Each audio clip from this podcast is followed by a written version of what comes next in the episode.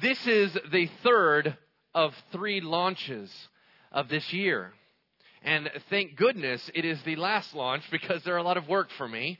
So, the first launch we did was the whole theme of worship for the year. I had my junior high team here with us for that launch. Now, last week, we launched the book of First Samuel, Second Samuel, First Chronicles, and we launched that series called A Life of Worship. That will take us the majority of the whole year to go through. That is the life of Saul and David. Today, we are launching the second series that we're going through. It's a 12 part series. We'll be doing it the last weekend of every month, and that is through the book of the Psalms. So, we're going to break that open. This series is entitled Learning to Worship. We're going to do a few things through it. One is we're going to bring in a guest worship team that will come in and guide us in a way that's different than we normally do it. That is to get us out of our comfort zones and to allow us to see God in a slightly different manner. We will also be going expository through the psalm. And we are going to be talking about ways that we can engage with the first 30, 35 minutes of our service when we're all singing and talking about what that means. So we will be launching all of that today. But I want to begin with part one of that series entitled A Shepherd Worthy of Worship. I want to start with just one simple concept. You will not worship what you do not find as good. You will not worship what you do not find as good. However, if you do find it to be good, in fact, awe inspiring, you will have a hard time not worshiping that. So, we wrestle with worshiping other things in this world largely because we find them valuable. If we struggle worshiping God, we may struggle here, which is that we do not see God as good or valuable. So I ask you this morning is God good? If He is good, how good? If He is great, then isn't worship something that we should have to contain and not generate? The fill in the blank is something that we've been told, some of us in church, since being children. However, it's not something that many of us own on a daily basis. The fill in the blank in front of you is this God is good, and He loves me very much. God is good, and He loves me very much. Today's message will be basic, deep, and encouraging. I want you to grasp it and hang on every word that we read out of Scripture because what I'm about to launch to you is something that you are familiar with. The danger of being aware of something or familiar with something is you shut off. You say, Oh, I had that on a plaque when I was growing up. Oh, I have that one on a bookmark in my Bible. The question is not, Do you know the words? The question is, Are you living the lifestyle? Today we will be studying Psalm 23 perhaps the most famous of all Psalms, The Lord is my shepherd. We know that one. If I went through it and started citing it out loud, many of you would join in with me, knowing every line. But today, very few of you will have ever heard it taught like this. How do I know that it's going to be deep, impactful, powerful, and unlike what you've heard? Is because I didn't come up with it. There has been only three books I've ever taught from the pulpit where I would say that I kind of basically ripped off that author's material almost completely. There is only one book I've ever done twice, and that happens today. It is through a book that, as a matter of fact, I went through 17 different commentaries to prepare for this message and got relatively nothing that I did not know.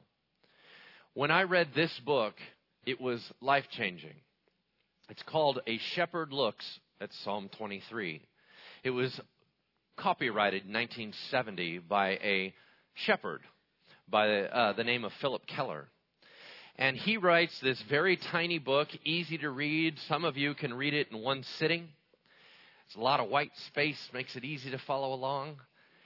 This guy is brilliant. And the way that he cracks open the scripture is unlike any other. And there is no point in me trying to teach something better than a master who wrote the book on it. So I will be sharing anything about sheep is from that guy. He was a shepherd for 15 years, ran a sheep operation in Africa and he knows sheep backward and forward. And when he looks at Psalm 23, he lets us know that we might not be looking at it correctly. So we're going to learn all kinds of material about that. But before we get into the book of Psalms, let's talk about the whole book in general. What we will be doing is breaking out. I broke out all 150 Psalms and slid them into categories, and we will be trying to cover a sampling of each of the categories of Psalms. Now, it is the largest book in the Bible. 150 chapters. It has the longest chapter and the shortest chapter in all of Scripture in it. It is the most widely quoted Old Testament book in the New Testament. As a matter of fact, you, as we go through this book and you see familiar lines, you're going to feel like maybe the New Testament guys didn't read anything but Psalms. You're also going to realize there's an awful lot about Jesus in there. As a matter of fact, Jesus died on the cross with Psalms on his lips. He was going through and quoting much of Psalm 22, one of the most famous messianic psalms of all times. There are over 22 blatant prophecies about Jesus Christ specifically written in the book of Psalms hundreds and hundreds of years before Jesus Christ came to this earth. Psalm is an amazing, amazing book. But let's start very basic. Psalms means poems to music. As a matter of fact, the Hebrew title for the book is not the Psalms that we know, it's Songs of Praise. I want you to think of this book as the hymn book of the Old Testament. What that means is a few things. Number one, it is poetry. That means you must apply the rules of the genre of poetry if you're going to understand it. You cannot use the rules for narrative or literature of other sorts. It's not going to fly. You read it like a poem. It is passionate. Pour out your guts. This is how I feel. I'm exaggerating here. That kind of language. It's not cold prose. It is passionate poetry. There will be metaphors and parallelism and all different kinds of methods of speech utilized. So we're going to kind of read through it together. Uh, 116 of the 150 Psalms have little titles under them. Maybe they do in your Bible. It will say David wrote this one or sing this one to this tune. Those were all added later. They are not inspired, they're not part of the original text that we have any knowledge of. We know that they were added in later. So are they accurate? Some of them are not. Some of them are. So who wrote the book of Psalms? Most of us would immediately say who? David. He always gets the credit for it. However, the book of Psalms is a compilation album. It is written by at least seven different authors. It is also, one of them is uh, given to Moses. Now, Moses and David didn't live anywhere around the same time. If you take Moses as writing one of them and his poetry was compiled in, and you take some that were written during the period of Ezra, Psalms was written over a period of 900 years. It is a collection. When the Greeks when they translated it into Greek, the Septuagint, they broke it into five books. So Psalms, as you're reading through it, will say book one, book two, book three, book four, book five. Why five? Well, most scholars believe they were trying to duplicate the five books of Moses Genesis, Exodus, Leviticus, Numbers, Deuteronomy. So you're going to see that it's organized in a really kind of odd fashion. They are not written in chronological order, they are not written with the authors in groupings. Some are written by David, one is written by Solomon, some are written by worship leaders, and a whole bunch of them, nobody has any idea who wrote it. Even the ones written by David, as I told you, they are suspect because even the translation of the word of David could mean about David, kind of like David, in the spirit of David, for David. All that can apply. But there are some that we can absolutely track back and say, you know what? That's a Davidic psalm. That's a David psalm. And he was relatively around here in his life. All right. So, if you go through the commentaries, you're going to find out that scholars break up the Psalms into categories, and all of them do it different. Now, they're the brilliant ones. However, I didn't like their categories. All right? So I made my own categories. Now, I would go with theirs if I were you. However, you're in this church, so we're going to go with mine. All right? Now, what that did is it allowed me to break it into, I saw, four pretty clear categories. The four categories were number one, instruction for life. Those are the ones that almost look more like a proverb. They will say, Blessed is the man who lives like this, and the wicked will not prosper. And it basically gives you instruction on how you ought to conduct your life. Second category, instruction to praise. Those are the ones that say, listen, um, all of God's people, you need to sing like this, do this, take a look over here, clap your hands, do this. As He instructs us on how to praise God, those are included in that category. Number three, there is also just straight out praise. That is, whoever's writing it says, you know what, maybe you want to quiet down and just listen to me go off on God. That is the praise Psalms. Fourth category and largest category cries for help. Whether that is for repentance and mercy or protect me from my enemies, some of us would say, How in the world is crying for help worship and praise of God? We have a lot to learn about worship, what worship means.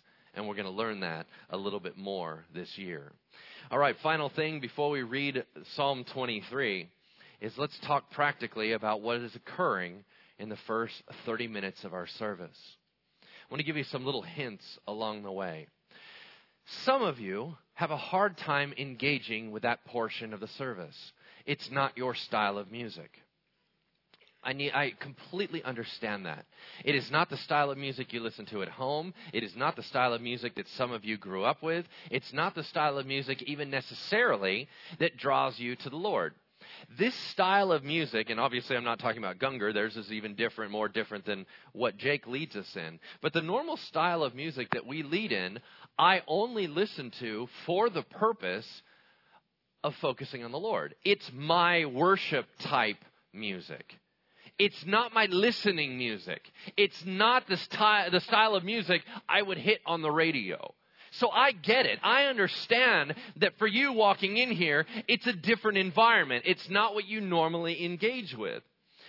But in that, some of us find it a huge block to sing along with it. So we do not. We retract back and pull back. However, that is not good. Here's what I want you to do. I want to give you a hint that may help you out. When we place the lyrics on the screen, we're placing them so that you might engage with what we're engaging with, so we can all do it together.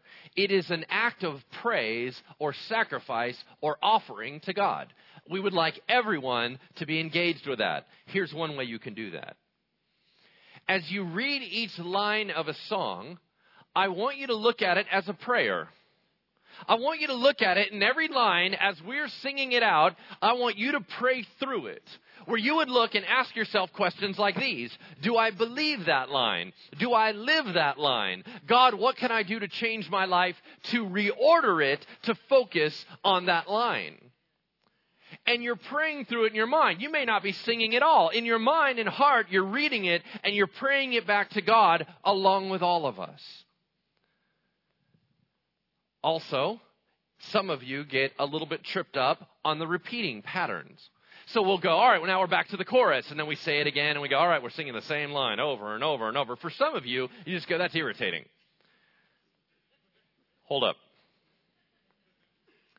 The Psalms do that. And his mercy endures forever blah, blah, blah, and his mercy endures forever. Blah, blah, blah, and his mercy endures forever. Line after line after line after line. Repeating is not bad, it's a method of prayer. Repetitive prayer or meditative prayer is something that all the men of the Bible and women of the Bible were very familiar with. It means say it till you own it. So, most of us don't get it the first time through, so we're saying it again. Then we say it again, and then we say it again. Why? Because you're breaking through all the distractions until you own the prayer. That's what repet- rep- repetition is really all for. Now, a couple other side notes is some of us need to learn the art and discipline of singing out loud. I know that you go, you know what, that's not really my gig. I don't really sing anywhere. All right. First of all, this is where you and I are going to part. I'm the dude that sings really loud in the car, and I always have to ask my kids, "Is this okay? Is it all right if I'm singing this loud?" Right? My kids are like, "Nah, it's cool. Go for it." Right? Until I get off key, then they're like, "Whoa, how about we change the song?" I am super gregarious. I am kind of I can lift my hands. I can do whatever in a public setting. Uh, it doesn't mean I have the best voice in the world, but I'm comfortable doing that. I've learned the art and skill of doing that, at least outwardly. Not awesome, but a little bit. Now, some of you go, I've never sung in my life. I have no interest in singing out loud. That is a horrifying thought. Okay, here's my advice to you change. Here's why God likes it. That's the bottom line for some weird reason, we're going to examine the rest of this year. God wants you to sing a song to Him. Why? Currently, I don't know. I'm going to come to church and find out the rest of the year why He wants that. I don't know. But He wants it. And He said, I want you to sing a song to me. And then some of us are going, yeah, I don't do that. I'm sorry, what? Your God said, I want you to sing a song to me. No, I'm not really into that. I don't care what you're into. I care what God's into. And he said, I want you to sing a song to me. Well, I'm not very good at it. I didn't say you were going to be good. Man, I live in heaven. I got angels singing to me. So clearly, whatever you got is not going to be good. I never said that. What I said was, I would like a song, please. Thank you. Some of us need to learn the discipline and art form of singing a song. We need to understand what melody is. We have to understand what harmony is. We have to understand how to say it out loud without being completely humiliated and dying inside. So, we are going to work on that this year. Would you turn with me to Psalm 23, verse 1? Psalm 23, verse 1, it's page 392 in the Bibles that were handed to you. Psalm 23, verse 1. Let me just read through it quickly and then we'll pray and we'll dive into the word. The Lord is my shepherd, so I shall not be in want. He makes me lie down in green pastures, and he leads me beside quiet waters. He restores my soul. He guides me in paths of righteousness for his name's sake. Even though I walk through the valley of the shadow of death, I will fear no evil, for you're with me. Your rod and your staff, they comfort me. You prepare a table before me in the presence of my enemies. You anoint my head with oil, and my cup overflows. Surely goodness and love will follow me all the days of my life. And I will dwell in the house of the Lord forever. Let's pray. Heavenly Father, may you be glorified today that we might know you as the Good Shepherd, the one that loves us and cares for us and guides us and protects us. And Lord, that we might worship you more today because of who you have revealed yourself to be. In Jesus' name we pray. Amen. So let's read the first line through again, a little explanation. Yahweh is my shepherd. Make no mistake, this is the covenant name of God, the personal name of God, the name that is used more often than any other name in the Old Testament. When Moses saw the burning bush, he approached it thinking it was odd, and God began a communication with him. And when Moses said, Who am I supposed to tell him is sending me? God said, Let me tell you my name. You might want to write this one down. It's I am that I am. Wait, what's that? I am has sent you. That is Yahweh. Now, throughout the years, that was kind of translated, or what I would say mistranslated, into the word Jehovah. So some of you are familiar. Jehovah and Yahweh are the same word. Okay, so a lot of you go, Jehovah Jireh. It's actually Yahweh Jireh. So there's a little oddity there, but just understand Yahweh, the God of Abraham, Isaac, Jacob, and Joseph, the God that is the creator of all mankind, the creator of the world and the universe, is your shepherd. It's a very personal statement. He is my shepherd.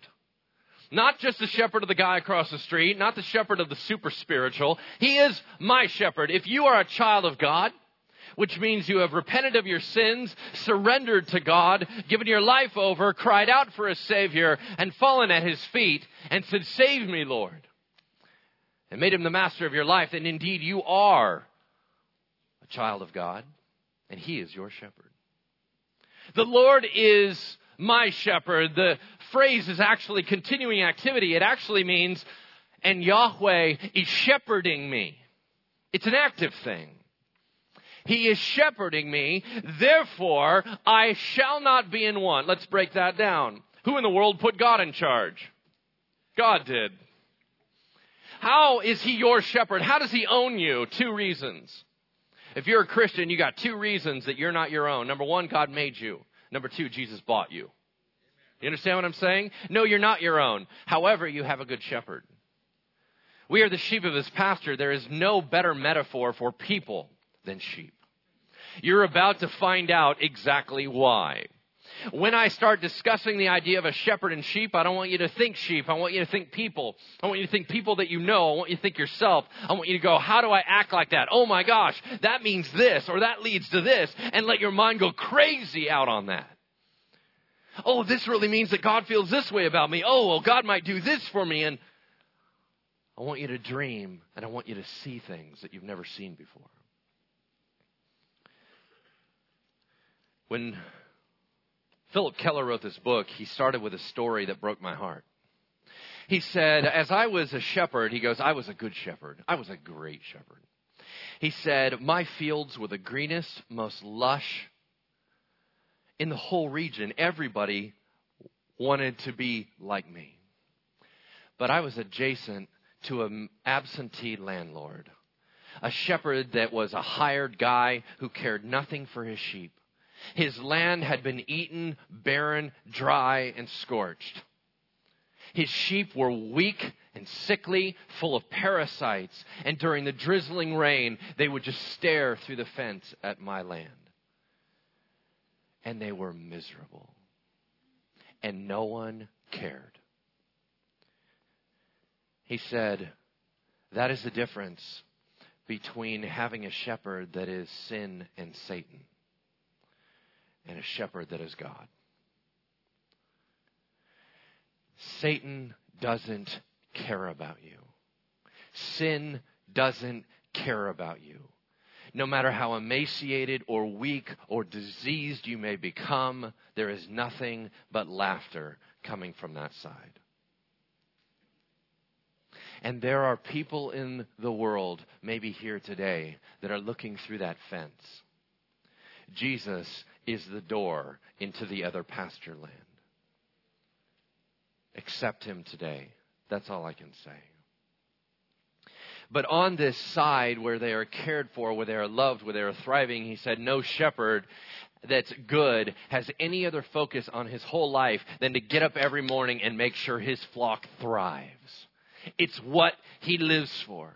One of the first things that you do as a shepherd when you receive a flock is you make them yours. You put your mark upon them. I want you to think in terms of God giving us the Holy Spirit. That He's the mark in us that says no matter where we go, if anyone messes with us, they are messing with God. He would take the sheep and he would kneel down by them and he would take a knife and he would notch into their ear a mark, a brand. It was painful to them. It was hard for him because he knew it was causing them discomfort. But ever after they would be known as his sheep. The Lord is my shepherd. And I shall not be in want. That does not mean that you're not going to have needs. It does not mean that you're not going to have struggle. Jesus promised struggle. David went through struggle. Everybody knows their struggle. But what it means is your spirit will never be depleted. You will always have a robust, powerful, deep seated joy in your spirit that cannot be crushed by Satan if you remain tight to God. As you allow Him to care for you, though your circumstances may be garbage, though bad things may be happening in your life, internally you are strong in the Lord.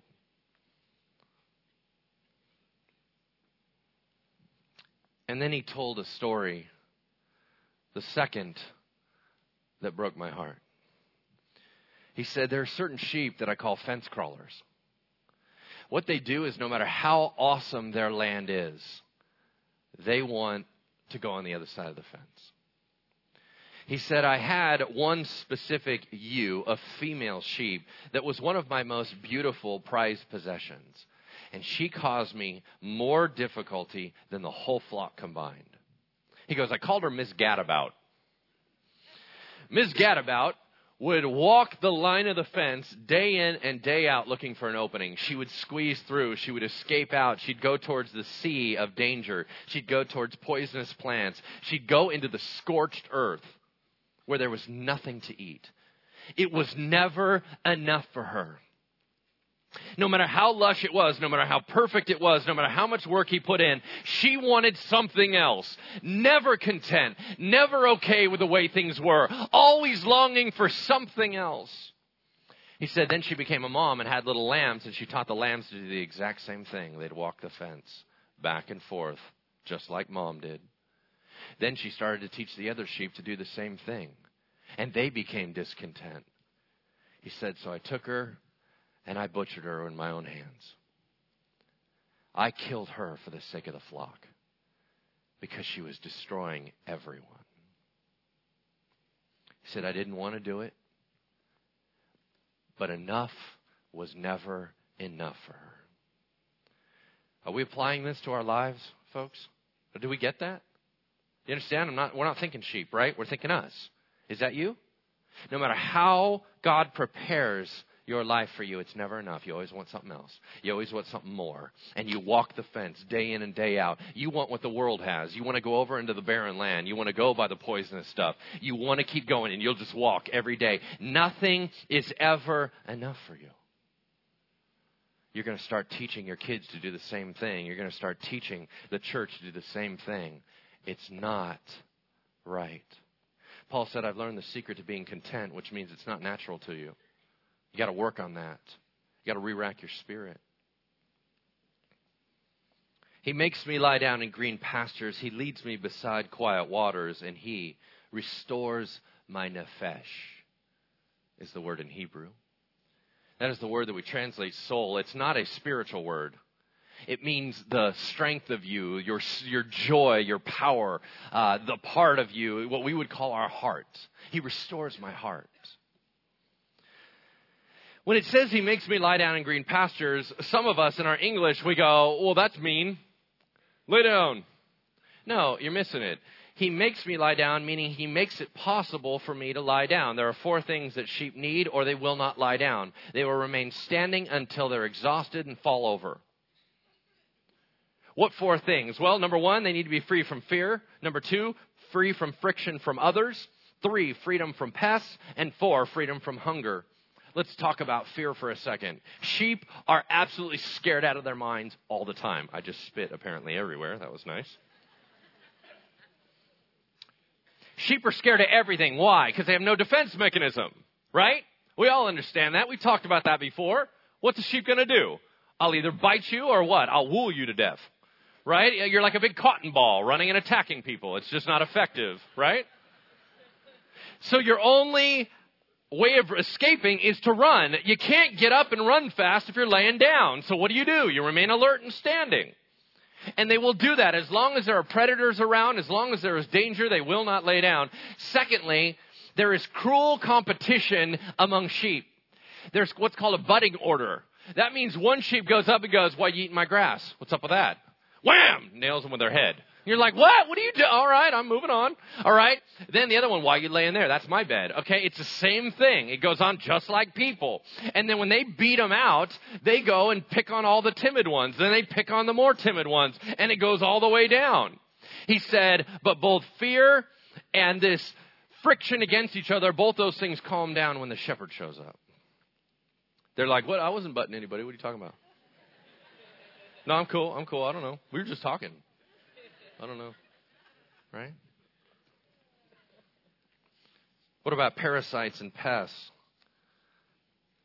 They will just swarm on the sheep, and the sheep will remain ready to run to try to get it away from them. Food, Green pastures don't accidentally happen in an arid, dry country like the Middle East. Unless you're on the coast, you have to prepare it and make green grass. It's a lot of work by the shepherd. So he makes me to lie down in green pastures because he went ahead and prepared all of it so they might rest. The way sheep grow is they eat a bunch of grass, kick back, lay back, ruminate. Right? What some of you think your husband does on Sundays. Fantastic, all right? Just tell him, say, honey, I'm ruminating. Which is just totally gross. All right, moving on. He leads me beside quiet waters. You don't just find good water. The shepherd has to know where it is or he has to prepare for it. Sheep don't like drinking from running streams, so they cut out an, a, section of the stream, let the water eddy and slow down. But here's the problem even as you are leading sheep to clean water, and I want you to picture what this means in your life.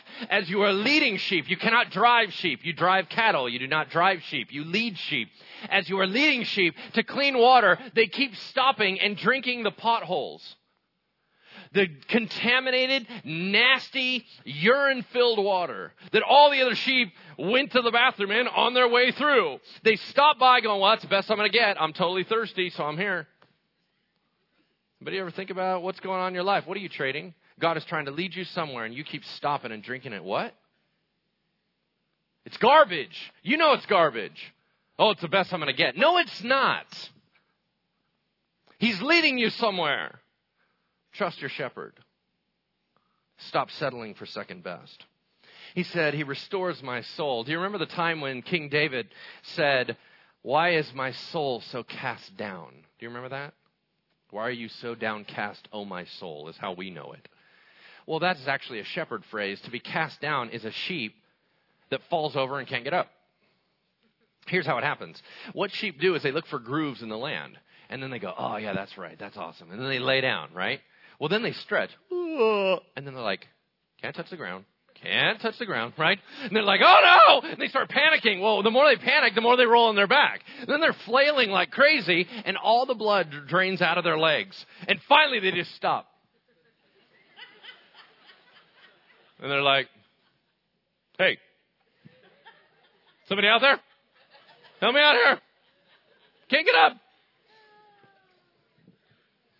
Shepherd has to literally go over, and if he doesn't get them, if it's cold, they have about four hours, or they will die. You have to watch for the sheep to go, they fall over. He's like, gotta go get that one. You gotta bring them back up, hold them between your knees, and rub the circulation back into their legs. Then they're like, I got it. No, I'm cool. Oh, whoa, they fall over again. Pick them back up, rub circulation back into their legs, and there they go. Sound like some people you know? Yeah. We got them here.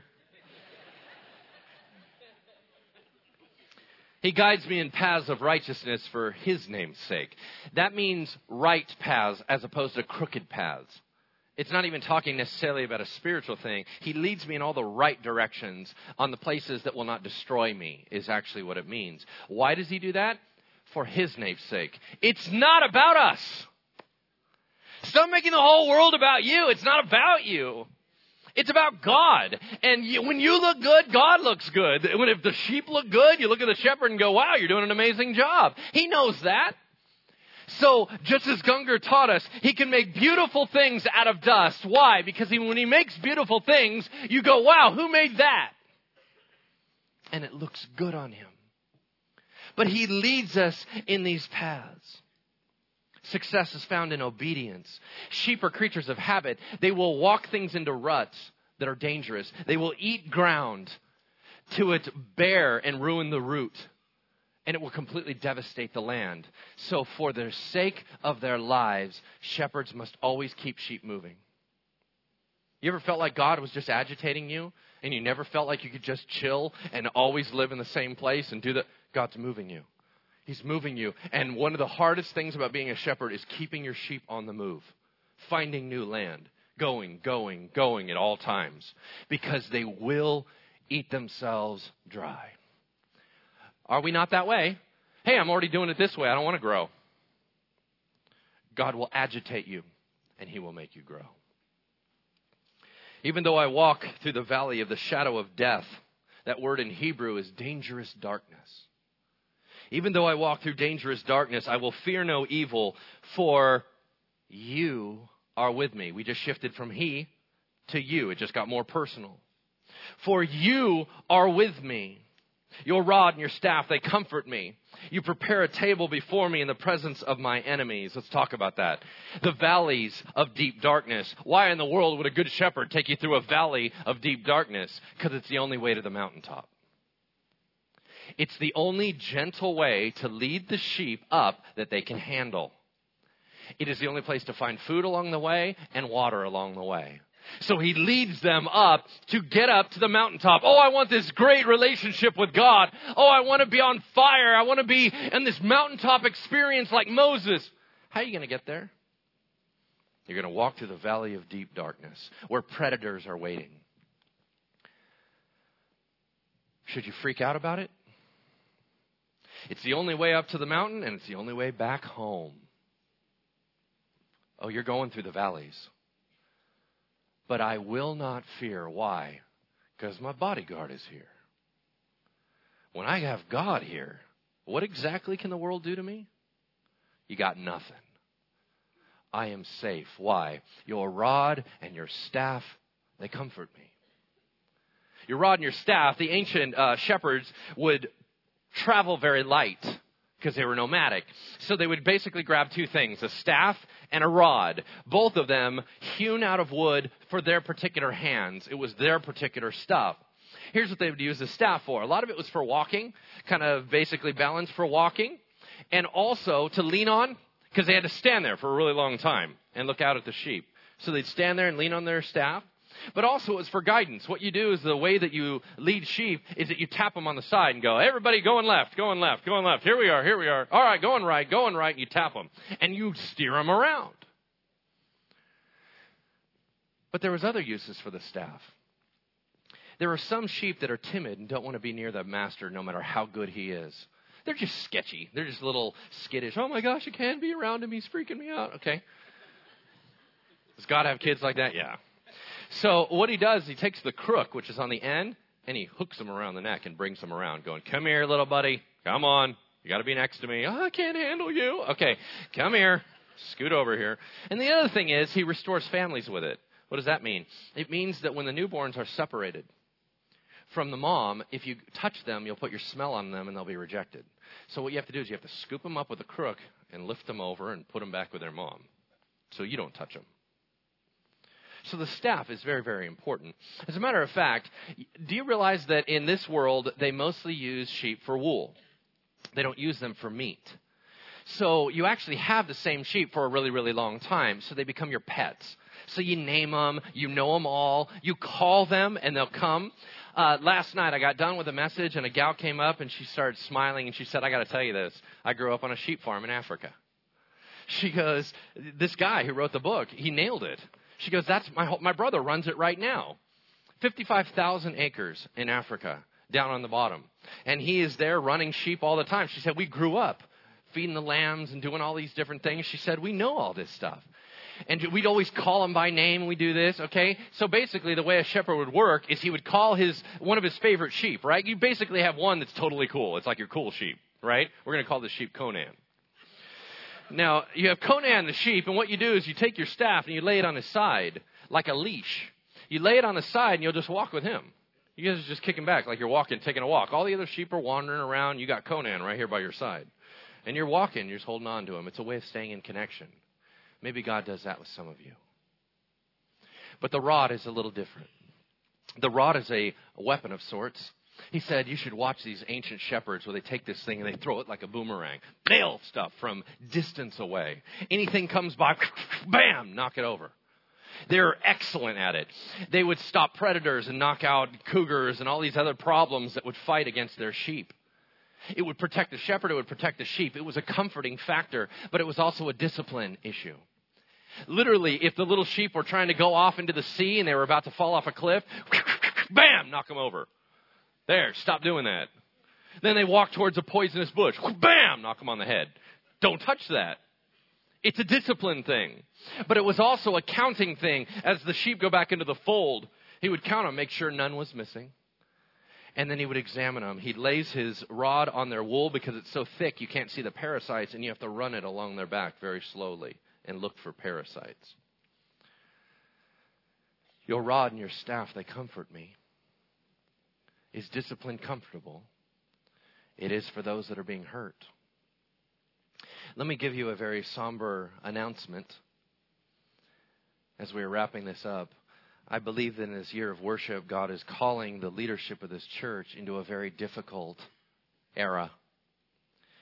I believe that when we asked for to be a congregation of worship where God moves freely, God's response was, then clean up some of the garbage that is destroying my heart. The elders and pastors of this church have been drawn in by God to already some current scenarios where blatant sin was occurring, a sort that hurts other people. We have stepped in and we have brought down discipline. Some people have responded to that with restoration, hope, repentance, and surrender. Others have responded by bitter, bitterness, anger, lashing back. I will tell you this though this year is the year of worship for the congregation, and it will be a year of warfare for the leadership. Satan's not only attacking us, but we're stirring up a hornet's nest when we start telling you you can't do that anymore. Do I want to do that? Absolutely not. Will I? Yes. Why? Because it's my job to make sure you're healthy.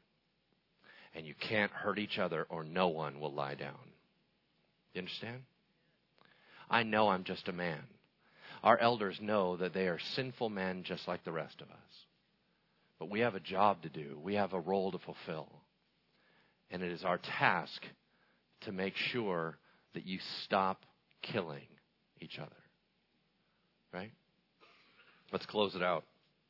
You prepare a table before me in the presence of my enemies. You anoint my head with oil, and my cup overflows. Surely good and love will follow me all the days of my life, and I will dwell in the house of the Lord forever. Some say that right here is a shift in metaphor. It goes from a shepherd to a host at a banqueting table. And indeed, you can fit them both ways. Now, Phillip Keller says, nope, he's still talking shepherd in this manner. He said, You prepare a table before me. The tablelands are the plateaus, the best grass, the best lands. They're hardest to get to, but they are the best. You have to prepare it, pull out all the poisonous weeds ahead of time, make sure that you keep away predators. You prepare a table before me, and no matter what predators are around, I am safe. You anoint my head with oil. Many times, as you brought somebody to a banquet of honor, you would anoint their head. Jesus expected that when he went to Simon the Pharisee's house. But a sinful woman had to anoint him, if you remember. Is that what it means? Is it the anointing of a king like Samuel's going to do to Saul and David? Or is it still a sheep motif? Because it may just mean nose flies. Here's why flies go all over sheep face, all the way around them. Why? Because sheep have wet noses. And wet noses are awesome for laying baby flies. So what they do is they fly around and try to lay them right inside their nose. Then it turns into larvae, little worms that work their way back through the nasal canal, back up into their head, and lodge into the meat of their skull. It is so irritating and infl- inflammatory. Sheep will literally smash their head against a rock to try to get the pain to stop till they die. On first sign of disease, the shepherd has to smear this nasty stuff all over their head linseed oil, sulfur, and tar smoosh it all over their head. And the sheep are like, ah, because the flies hate that stuff. They won't get near it. And it brings peace to their soul. You anoint my head with oil, my cup overflows. That is generosity that God has for us. So surely, if I have a shepherd like that, goodness and loyal love will follow me, intensely pursue me all the days of my life. And I will dwell in the house of the Lord forever the bottom line of what we seek is to be with a shepherd for all time. That we will return to the sheepfold and be in his house forever. The lady said last night that when it re- got really, really cold, there were some orphan lambs. They didn't have anyone to keep them warm. So they'd bring them into the kitchen. They'd hang out by the stove where the little lambs would just kind of hang out there and be all warm. I would love to be an orphan lamb in the kitchen of God. That would be awesome. I close with a quote by Warren Wiersbe. We'll pray, and there's a one, there's a, I guess, 60 second video of the Psalm 23. I want you to look at it through new eyes. This is the quote Under the old covenant, the sheep died for the shepherd. Under the new covenant, the shepherd died for the sheep. Would you pray with me? Heavenly Father, thank you for your protection, your love, your shielding. May you be glorified in us. May we reflect who you are. In Jesus' name we pray.